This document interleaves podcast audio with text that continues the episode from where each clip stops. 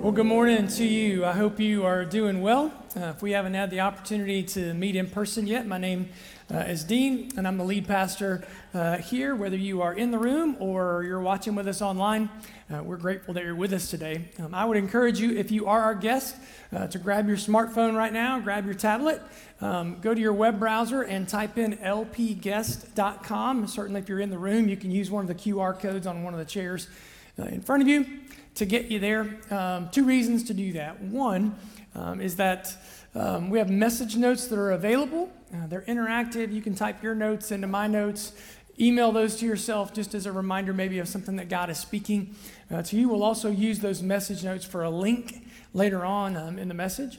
The second reason to do that is that there's a digital guest card that's available uh, there. It'll take you 20 or 30 seconds, maybe 40 seconds uh, to fill that out. If you'll go ahead and do that um, right now, because there are six different ministries that are listed on the bottom of that card. You choose the one that is nearest uh, to you. They're great ministries doing great work there, doing things like wanting to um, end sex trafficking in our city, to uh, fight food insecurity in the city. And so, whichever one you choose, we'll make an extra $5 donation to that particular ministry just because you allowed us to know that, uh, that you were with us uh, today.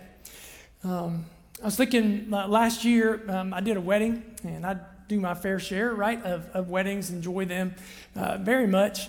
Uh, but I was doing a wedding, and there was a this one particular wedding. There was a 20 year old male photography assistant, not the photographer, but the photographer's assistant, and he was doing his second wedding. And before we were getting ready to go down the aisle, right before, um, he looks at me and he says, I did my first wedding two weeks ago. And whenever the pastor got ready to start, he forgot to tell everybody to sit down. It was confusing, it was kind of frustrating for the people. And then he looks at me and he says, Don't do that. and on the outside, you know, I was really humble. On the outside, I was like, Wow, thanks. On the inside, I was actually very prideful. I was like, who do you think you're talking to, man? You think I'm a rookie, right? I've done my fair share, right, of weddings. Like, I know what I'm doing here. Um, very different inside, right, to outside. So I go down the aisle. Um, everything kind of gets set. The bridesmaids start coming down the aisle, and the 20 year old male photographer says he's got his camera and he's backing up, and he got his feet tangled up, and he fell down kind of on the on the side, which I enjoyed very much. I'm not going to lie. I wanted to look at him and say, don't do that. very, let's get very proud. I think for a lot of us, we can fall into that idea of uh, rookie Christianity, right? We can get a little prideful where we think that we grow beyond the basics of the faith. And so that's why, starting a new year, we thought starting uh, a brand new series, we're calling it Broken Mirrors, where we're looking at some of the lesser uh, discussed characters from Hebrews uh, chapter 11, what we really want to do is we want to make sure, man, that we're starting this year off right. Solid foundation, coming back to what we call um, our, uh, our core values. And, you know, the people in Hebrews chapter 11 are called heroes. The heroes, uh, the, but they are broken heroes, um, broken heroes at best. The good news that we learn from them is that broken people, imperfect people like you and me, that broken people can reflect a perfect God. Now, as human beings, um, we have weird relationships, right, with mirrors. The Bible actually has a lot to say um, about mirrors. Think about verses like James chapter 1. If anyone hears God's word and does not do it, he is like a man who beholds his natural or his human face in a mirror and immediately goes his way and forgets what it is that he looks like. Right? So, what we're hoping is that these characters in Hebrews chapter 11 can become mirrors for us. We love mirrors as humans, right? We love them and we hate them, right? Because mirrors tell us uh, the truth. Think about, I mean, even all the way down to our fairy tales, right? You think about Snow White and the Wicked Queen and all of them. Mirror, mirror on the wall, right? Mirrors tell us things. So, our hope is that the characters in Hebrews 11 can become sort of a broken mirror that can help us do a soul kind of level evaluation through the context uh, of our five core values. We put them up in the lobby, up high on the wall, so we see them all the time. We don't, we don't forget about them. They are, uh, we talk about them like the acronym GRASP, right? On a hand, there's five of them. So they are uh, the G, uh, gospel identity, reaching priority, authentic community, spiritual intimacy, and personal ministry. Those five things are the core basics uh, of the biblical values um, for, um, for our church. We're going to talk about those five over the next, over the next five um, Sundays. So as we start today, I just, I just want to say that the core values that we have, like you can't reduce all of spiritual uh, life down to those. They're spiritual disciplines, for example, like confession or fasting or things, things like that that are not included in those terms. So, spiritual life, all of spiritual life, is more than our core values, but I want to say it is never less than these five values. So, we're going to jump in today uh, with the idea of gospel identity, and we say that gospel identity means that we are new. Second Corinthians, right, chapter 5, if anyone is in Christ, he is a new creation. Uh, behold, the old things are passed away, and all things are made new. That in our new life in Christ, Jesus has moved us right from death to life so that uh, we, become, we become new. And we're going to look at that reality in light of a character that we don't talk about very much uh, from the scriptures, but he's the first one listed in Hebrews chapter uh, 11, and it's the character Abel. We're going to learn two things about uh, Abel, from uh, Abel, maybe is the better way to, to say that. Number one, his offering was acceptable.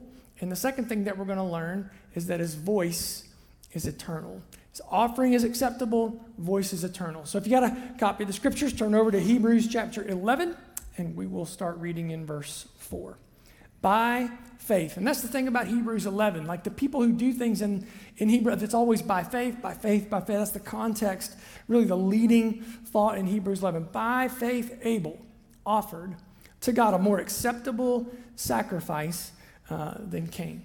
So Adam and Eve leave the Garden of Eden, Genesis chapter 4, um, and Eve gives birth to her first. God bless Eve, right, by the way. Um, she did all things woman uh, without, I mean, you know, no no nurses, no uh, doulas, no epidural, like all things woman without a manual, right? She gives birth to her first son and she names him Cain. Then she has a second son that is born um, and she names him Abel. These two boys, two brothers, they grow up and choose different career paths. Cain is a farmer, Abel is a rancher. And in the context of the Genesis chapter 4, both of them bring offerings to God. So now we're going to go from Hebrews 11, we're going to go all the way back to Genesis chapter 4, and we're going to pick up a little bit of the, of the narrative there. We'll start reading in Genesis chapter 4, verse 4. The Lord looked with favor on Abel and his offering, but on Cain and his offering he did not look with favor. So Cain was very angry, and his face, uh, his face was downcast. So both of them bring offerings to God. God receives Abel's offering, the younger brother, the second brother, the older brother, maybe who's a little bit of the competitor, who's a little bit of the overachiever, who's a little always a step ahead. He, God does not receive um, Cain's offering, and Cain is upset. He is angry um, about it. Now, this brings up some questions, right? Uh, first, why does God want offerings? Do you ever think about that? Why does, why does God even receive offerings? So, so if Cain is a farmer, right, he's bringing, the scriptures say, some of the, the harvest of the produce. So let's say it's vegetables, or let's say it's fruit, right? He, he, does God need fruit? Like, is he low on vitamin C? Right? Does God, why does God even want for, and, and Abel brings a lamb. He brings one of his, you know, he's a rancher, he's raising animals. He, does God, does he like euros? Like, is that, was that why? He, and it's, that's the way you pronounce it, by the way. I learned it my freshman year at Ohio State when I walked into the Greek village on South Campus. I met Rula. She and her husband had immigrated from Greece uh, over, and I walk in. I'm a kid from Southern Ohio. I'm like, I'd like a gyro she said, We don't have gyros. We have gyros. So I got my first Greek lesson. It was not in seminary, right? It was. It, here's a faith principle generosity, my level of generosity, your level, generosity is a reflection, right? It's a mirror. Generosity is a reflection of gospel identity. See, if God doesn't need our offerings, He created fruit, He created lambs, then why does He, why does He ask for them? That, that begs a more fundamental question Why does God give us stuff? Why does He give us possessions? Why does He give us the mental faculties, the physical abilities, really to even, to even earn a living? Why, why is this even a thing? So if I were to ask you that, why do you think why do you think God gives you possessions? Why does He give you stuff? Why does He provide for your needs? If your answer to that question is, well, God's a good God, God wants to bless me, you're 50% of the way there. But God doesn't want to bless me for me. That's, I'll say it to you this way gospel identity means we are new, right? That is old thinking right? You're only halfway. If your answer is God wants to bless me so that I can become a blessing to other, now you just aced the test, right? You went from 50% to 100%. See, that's new thinking. The idea that I have been made new means that God wants to bless me, part of it at least, is a reflection of this idea that God wants to bless me so that I can become something greater, something better, something more, more cheerful, more useful in the context of the world. So by faith, Abel did it, and by faith, you and I will do, will do the very same thing. We will faith this reality that's more blessed to give than it is than it is to receive. And God's got a genius method for generosity. It's called tithing. Tithe is just an Old Testament word that means one tenth, right? So God gives us 100% of what we have. He says, You keep 90% as a start on generosity, and you give 10% uh, back to me. It's biblical, it predates even the law in the Old Testament. It's kind of that starting block, starting place. And if you're sitting here, you're thinking, dang, man, I, if, you know, maybe you're new, maybe this is a completely new concept to you. i I'm, I would have to go from giving nothing to giving 10. I would just say start somewhere. Start 3%, 5%, start somewhere, working your way towards God's plan. But I also do want to say to you, that tithing is not the point. Tithing is not the, the reason that God spoke to Cain and Abel, the reason that God had them bring off was not the point so God could accumulate, right? He's got it all. And you're like, well, that's not the point, what's the point? And the point, I believe, is explained to us in the New Testament in 2 Corinthians uh, chapter 9, verses 6 and 7. Uh, it literally, these verses start by saying, and this, right, is, uh, and this is the point, right? The point is this whoever sows sparingly will also reap sparingly, and whoever sows bountifully will also reap bountifully. That's verse 6. Then verse 7 um, says this Each one must give as he has decided in his own heart, not under reluctance or under compulsion, for God loves, and here's the key word a cheerful giver. That word cheerful is the Greek word hilarion, where we get our word for, you know Greek, right? God wants us to be hilariously joyful, cheerful people. And part of that is connected to our heart, our understanding of generosity. Because what happens with, with these verses a lot of times is that people look at them and they, first they look at verse 6 which says well i don't really have to tithe because that verse says i can give whatever i decide in my own heart which is really not what that verse says but we think well i get to make the decision about that but to do that in verse 7 you have to get back to verse 6 what is, what's the context? The context is listen, whatever you sow is what you're going to reap. If you want to, if you want to uh, reap sparingly, sow sparingly. If you want to reap bountifully, sow bountifully. Who in here would say, "Yeah, I really, I really want to reap sparingly. I really, that's what I." No one would say that, right? And so there's something inside of you, and there's something inside of me at the level of joy, at the level of cheer, at the level of living this kind of hilariously generous kind of life and reality that comes with how we are connected. It's the difference between old thinking and new thinking. Um, maybe think about this way. So, if uh, last year you took the opportunity to give to a nonprofit organization um, in the US, right? A 501c3 organization, probably by the end of this month, you are going to receive a giving statement because of the way things work with tax purposes and all that thing. And certainly we try as a church to get those mailed out by the end of this, of this year. So if you gave to LifePoint last year, you'll get a giving statement, right? And um, every year when I get my giving statement, um, I open it up I don't necessarily pay attention to the accumulation of that during, uh, during the year. But whenever I open up that giving statement, I, I simultaneously think two things, right? My first thought when I look at it is, man, I could have done a lot with that money. You think that? Do you ever feel that? You, I'm like, I could remodel a room with that, or I could, I could have gotten a car, right, or I paid off a car, whatever. Uh, with that, I mean, I could have done a lot of that. You know what? That, that's Cain thinking. That's old thing. but that's part of who I am as a human being. It's part of who you are as a human being. But the other thing that I think, the second thing that I think is I'm grateful.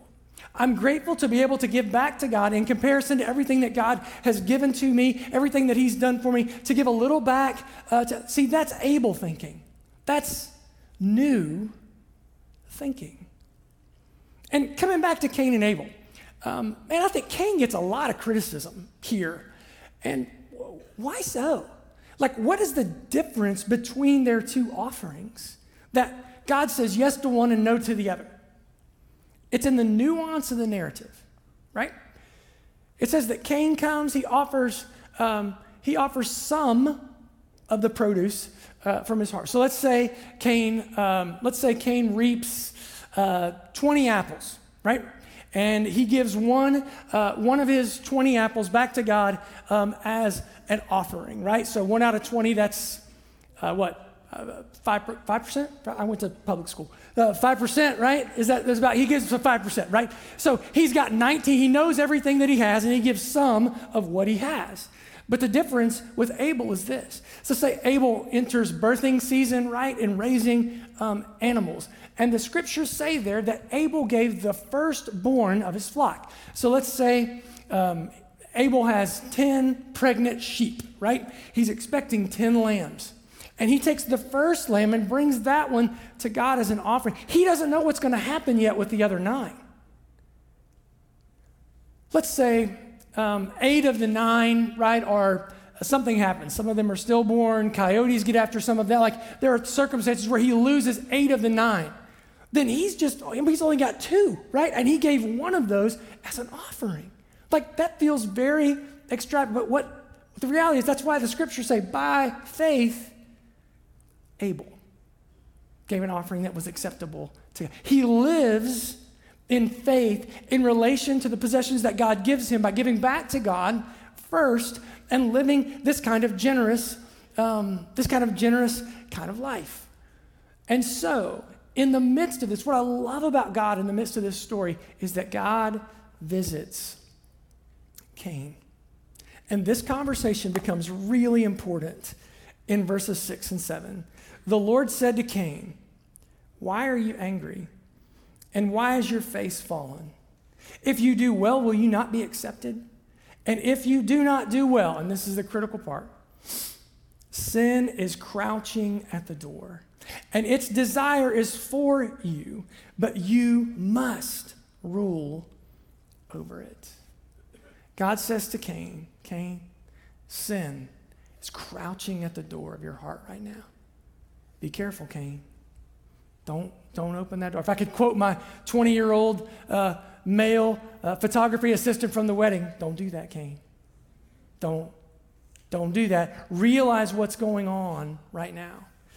Um, there was uh, a Puritan, um, one of our kind of fathers in the faith. His name was John Owen. And John Owen is famous for saying, Be killing sin, present perfect, right? We're not one time action, all the present perfect. Be killing sin on a regular basis, or sin will be killing you. And I'll say to John Owen, I'll apologize because I'm going to adapt his statement. I'm going to say this to us today. You and I better be killing Cain, or Cain will be killing us. Because what happens with Cain is he gets so angry, he doesn't listen to what God says. Instead, he pours out the wisdom that God is giving. He sheds that wisdom so that he can shed the blood of his brother. And Cain murders Abel. And if you think, you know, humanity's not lost, right, without God, we're only three and a half chapters into the Bible. And already there's murder. Now, the rest of the scriptures they don't talk about Cain and Abel very much. There's just a few places along the way. And I'm going to hit I want to talk about 3 of those. And the first one is in 1 John chapter 3 that says this, "We should not be like Cain because his deeds were evil and his brothers were righteous." Now, I don't know how that hits you, but I hear that and I'm like, evil. Like his brother, like he brought some fruit, he brought some produce, like they were evil. And yet Abel's were righteous. Like, man, that, that seems tough, right? To me. I don't know about, I don't know about to you. But what we are learning is that these two brothers, we're going to see it in scripture, these two brothers are mirrors for us. They're going to reflect. And what they really become are two ways that you and I can approach God. We can either approach God where our lives are a response to salvation, what's been provided for us by God, or we can offer our lives, we can approach God where our lives become a means to salvation. In other words, where I earn it because of the things that I do and, uh, and how good that I am. I thought about um, last week as I was thinking about this message, maybe this will help uh, frame it. about nine years ago, um, when we were over at our other building over at 7719 uh, Graphics Way, uh, we had some uh, Olentangy students uh, who wanted to come and help out by painting. And so we showed up uh, one morning at church, and we had a white bus um, at the time. And overnight, some of those students had showed up and they had decided they wanted to help paint the bus. I'll show you a picture uh, of that and what their, what their artwork looked like. And so I had to tell the church um, about it because I didn't want them to think that, you know, we were renaming our student ministry something edgy, like the villains. All of a sudden, we're going to call them the, right? And, and, actually, it's not even that. It's the villains, right? That's what they originally, you, well, that's how we knew they were Olentangy gang. Like, not, the biker gang's not going to correct their spelling, right? Liam, you spelled villains wrong, you know, like we knew. Like, like it had to be, it had to be these, these kids, right, who've, who've come along. And so for you and me, sometimes we think about, um, we've all done things, right, that we're not proud of. But how bad is bad? And how good is good? Because I think a lot of us, certainly a lot of Americans, have the mentality like if you were to say to them, hey, do you think you're going to go to heaven when you die? Well, I'm trying. I'm a pretty good person. And we have this mentality, right, that it's almost like a high jump bar. Think about that. Like, it's like that God has a, a good enough bar. And what we think that we can do spiritually is that somehow we're going to do enough good that we're going to clear the good enough. Bar. Like, we're going to Fosbury flop our way, right, into, into eternity by just being good we don't want to be really, really good because that's not very fun, right? We just want to be just barely good. And another problem with that theory is that nowhere in the Bible does God tell you and me what the height of that bar is. Like, nowhere in Scripture does God say, here's how good you have to be to earn your way into my kingdom. And like I said, we've all done things that we're not proud of. So, how bad is bad? How good is good? How do those things measure out? Uh, take these take these young people right who who painted the man. I mean, are these are these boys going to go to hell right because they painted um, because they painted the back of our van? Yes, they are. No, I'm kidding. I kid. I kid. I'm not bitter. I'm still not bitter about, about No, I mean, how do we know? What, how do we, how do we just, see the reason, the reason that Cain's deeds are evil in regards to this offering is because think about it from this perspective. This is what the New Testament is trying to say to us. Because if you and I can be good enough to earn the favor of God, to earn our way into salvation, to earn our way into heaven, then God was evil to send his one and only Son to die for us on a cross. To say that you and I can be good enough, to say that we can earn our way into the favor of God, is to negate the sacrifice of Jesus on the cross and to call that useless and to call that worthless. So these two brothers, they become this, this mirror. It's not just Cain and Abel. Because Jude, a little book right before Revelation, it's only one chapter, because Jude 11 also says this about Cain Woe to them, for they walked in the way of Cain and abandoned themselves. Remember those two words right there abandon themselves for the sake, uh, for the sake of gain. So, what Jude says here is that Cain's life is not just a life, it's a way of life. Did you catch that?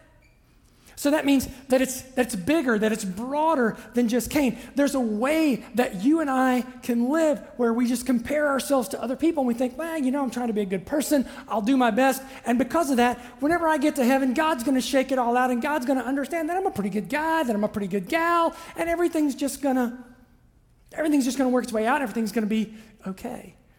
And what the scriptures are trying to say to you and me is that we have to choose our gospel identity over our good enough identity.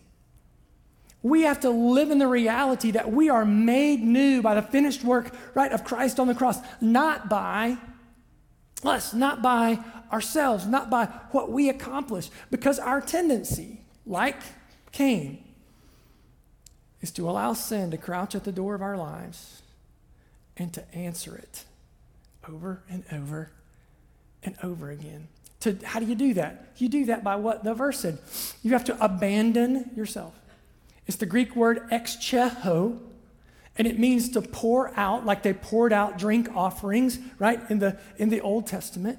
It, uh, it means to sprint or to run away from. So God comes to us just like He came to Cain and He offers us wisdom, right? He cares for us. He wants us to live a blessed, joyful, hilariously cheerful kind of life. So He comes to us and He offers us wisdom. And so what you and I have to do is we have to dump that out. We have to pour that out. We have to sprint away. We actually have a psychological term, right? For people who know the right thing to do, but constantly, consistently struggle doing the wrong thing, the same wrong thing over and over and over and over. What do we call it? Self abandonment. Just like the verse says, they abandon, it's almost like God knew, right? That we abandon ourselves over and over and over again. God says, listen, that's not the life that you would choose. That's not the life that I would choose for you. But Cain listens, and Cain responds, and Cain murders Abel. But the thing that you love about God is that God won't quit that God again comes to Cain in Genesis chapter 4 and verse 10. And here's what he says The Lord said, What have you done? Speaking to Cain, the voice of your brother's blood is crying to me from the ground. What a weird thing to say. He's like, Look, Cain, you ex Cheho, you poured out my wisdom so that you could pour out your brother's blood on the ground. What, are you, what have you done? You can't hide this. Abel's blood speaks. His voice is eternal. I can, I can hear it. It's, it's crying out for justice, it's crying out for vengeance. Cain, Cain, what have you done? And the good news for Cain and the good news for you and me is that one of the few times Abel is mentioned in the New Testament. Hebrews chapter 11, we read about that. He's one of only two characters that's mentioned in the next chapter, in Hebrews chapter 12. And in Hebrews chapter 12, verse 24, it says this about Abel and to Jesus, the mediator of a new covenant Jesus, both God and man, so he can mediate between, right, the two. And to Jesus, the mediator of a new covenant, and to the sprinkled blood, speaking of the, the blood, right, that was sprinkled in the Old Testament on the mercy seat, and to the sprinkled blood that speaks a better word than the blood of Abel. Man, that is great news. That the blood of Jesus speaks a better word. You and me, people whose sin is crouched at the door of our lives over and over and over. We're the ones we've answered the door and answered. And listen, the, the, the bad news, right, on our side is that Jesus looked at a crowd one day in the Gospels and he says, This crowd, y'all are guilty of the blood of Abel. Like, whoa, whoa, whoa, whoa. Cain's the one who murdered Abel, like thousands of years. How am I guilty of the blood of Abel? And the idea, like that Jesus is saying, is what you don't understand. You're self righteous. You think you've got this good enough I identity where you think you can be good enough, right, to get over to get over that bar. But in your own self righteousness, it's really only it only becomes self condemnation, right, to you. And so, in all of that, have we sinned differently than Cain? Absolutely. Are there different consequences for sins? Absolutely. And we, like Cain, we're all in the same boat. We're all separated from God when we're born into this world. We all have the need of a Savior. And the good news for all of us is that the blood of Jesus speaks a better word. It spoke a better word um, uh, over, over Cain, it speaks a better word over you and me. So, for the sins that you and I have committed right in our lives, those sins would speak a word justice just like they did over Cain, like justice for what he did to Abel. Those words would speak over our lives captive, condemned, guilty. But when Jesus goes to the cross and sheds his blood for us, by the way, the night before Jesus goes to the cross, he gathers up the disciples. He has what we call the Last Supper. You know what he says to the disciples? This is my blood. What's the next word?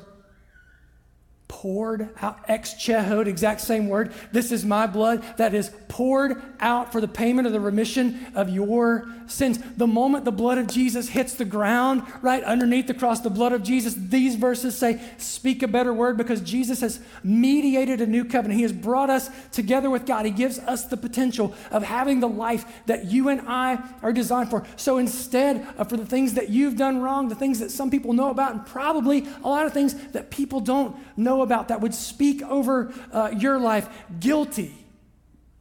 Jesus' blood says free. For the things that you and I have done that would say um, that would say justice, the blood of Jesus says over our lives. It says mercy. It speaks a better word, which means what? Which means that you can live a hilariously blessed life that you can live by faith. That you can live by faith, Cindy. You can live by faith, Blake. You can live by faith, Arthur. That the same way that Abel lived has been opened. Heaven has been opened to you and me in relationship with God because of the wonder of the sacrifice of Jesus. I don't have to be good enough. I don't have to live according to your standard or anybody else's. There's a much higher standard and a much higher joy and a much higher level of cheer that I get to live to. So as you come into a new year, just think what's your identity? Are you living in a good enough identity? Or are you living out a gospel identity where you're coming to God regularly on the basis of humility, asking God to do in you what you can never do in yourself, to, cha- to transform you, to change you? Who do you want to be as we begin a new year? And what path, right? Don't walk in the way of Cain. What path is it that you're going to walk to get you there? The blood of our Savior speaks a better word. And so that's why we're going to take the opportunity this morning to sing and to worship as we start 2024, to say for the sense of gratitude, thank you for what you have done for us. Let's pray together. God, we, um, we want to begin this new year that way, embracing our gospel identity, not declaring our goodness, not declaring our righteousness, but God saying that we stand in you, that we are united with you. And as we sing to you this morning, God, um, my prayer is that our gratitude, not just from our lips, but our gratitude from our hearts, that we are free, that we are forgiven, that we have been, um, that we have been given a clean slate by you. That that, God, that that will please you. We are so grateful for your cross, your sacrifice, and your blood. In Jesus' name we pray. Amen.